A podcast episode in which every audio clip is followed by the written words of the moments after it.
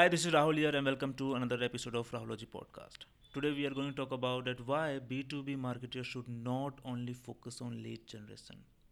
You have to understand that as a marketer your problem isn't lead generation, but it's generating opportunities for your sales team.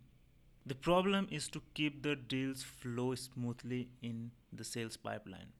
So as a marketer, if you are just piling up the leads, which you consider good leads, then but the but the sales team can't close, then you are doing nothing but piling up the leads that worth nothing for the business.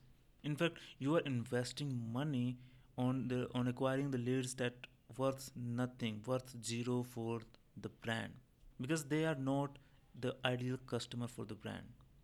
So you have to shift your focus from the lead generation to the real problem, that is the sales pipeline.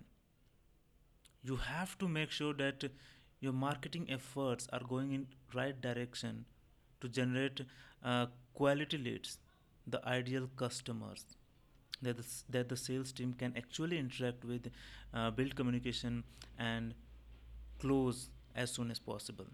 So that's all for the day, and if you want to stay tuned with more about the growth marketing, do follow me on Instagram, LinkedIn, Facebook at Rahulogy, R A H U L O G Y.